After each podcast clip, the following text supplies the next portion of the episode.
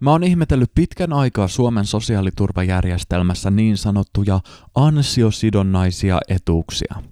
Ansiosidonnainen etuus tarkoittaa sitä, että mitä suuremmat sun ansiot työstä on, eli mitä korkeampi palkka sulla on, niin sitä suuremman sosiaalituen sä saat tietyssä tilanteessa. Esimerkiksi äitiyspäiväraha, monet vanhempain etuudet on ansiosidonnaisia. Ja tämän voi ajatella olevan vähän niin kuin verotus Suomessa, mutta päinvastoin. Mitä enemmän sä tienaat Suomessa, niin sitä enemmän sä maksat veroja. Ja tätä kutsutaan progressiiviseksi verotukseksi. Mutta ansiosidonnainen tarkoittaa juuri päinvastoin, että mitä enemmän sä tienaat, niin sitä enemmän sä saat rahaa. Sitä paremmat sosiaalituet sulla on. Taloustieteilijöitä hän kiinnostaa pääasiassa se, että miten maailmassa luodaan arvoa. Taloustiede ei varsinaisesti riipu rahasta, siinä ei tutkita rahaa, siinä tutkitaan arvoa ja pyritään maksimoimaan arvon luonti yhteiskunnassa. Joten jos ansiosidonnaista järjestelmää tutkii taloustieteilijän silmin, niin se näyttää siltä, että nyt tässä järjestelmässä jaetaan rahaa rikkaille. Verotetaan rikkaita, joka vie heiltä yrittämisen ja työnteon kannustimia ja muiden ihmisten palkkaamisen kannustimia.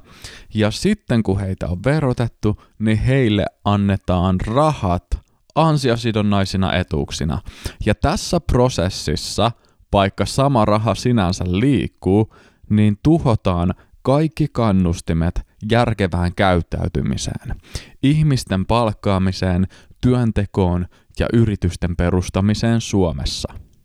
Ja erityisesti vanhempainetuudet, jotka on ansiosidonnaisia, on erityisen outo syy jakaa rahaa rikkaille, sillä lisääntyminen on mitä useimmiten ja varsinkin rikkaiden ihmisten tekemänä täysin oma vika.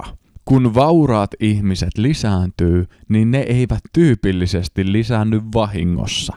Ja muutenkin olisi hieman outoa väittää, että heidät pyritään vakuuttamaan heidän omalta valinnaltaan. Miksi rikkaita ihmisiä pitäisi ylipäätään vakuuttaa? Toinen kysymys on se, että miksi heidän lapsensa pitäisi vakuuttaa, sillä meillä on paljon lapsia, jotka ovat vaikeammassa sosiaalisessa tilanteessa, ja on outoa ajatella, että rikkaiden lapset olisivat ne, jotka pitää vakuuttaa. Erittäin hyvätuloiselle pariskunnalle vanhempain etuus saattaa olla yli 200 euroa päivässä. Ja tämä tarkoittaa noin 5000 euroa kuussa – ja suomalaisen hyvinvointivaltion etuusvalikoiman piirissä erittäin hyvä tuloinen pariskunta saa vanhempain etuuksia kokonaisuudessaan kymmeniä tuhansia euroja. Heikki Pursiainen käsittelee tätä aihetta kirjassaan Paska Suomi, ja hänen mukaansa järjestelmä sotii kaikkia järkeviä periaatteita ja oikeustajua vastaan, ja tulonjako mielessä se on täysin järjetöntä jakaa verorahoja rikkaille.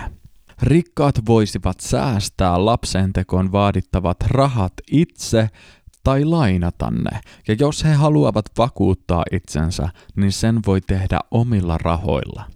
Ja on mielenkiintoista väittää, että kyse olisi siitä, että halutaan ylläpitää veronmaksuhalukkuutta Suomessa, koska veronmaksuhalukkuutta voi ylläpitää myös matalammalla veroprosentilla. Ja Heikki Pursiainen on vakavasti sitä mieltä, että hyvinvointivaltion tarkoitus on rappeutunut. Hyvinvointivaltion tarkoitus olisi suojella ihmisiä elämän pahoilta asioilta. Mutta yksi sen keskeinen tehtävä on näköjään hyväosaisten ja rikkaiden suojelu heidän omilta valinnoiltaan.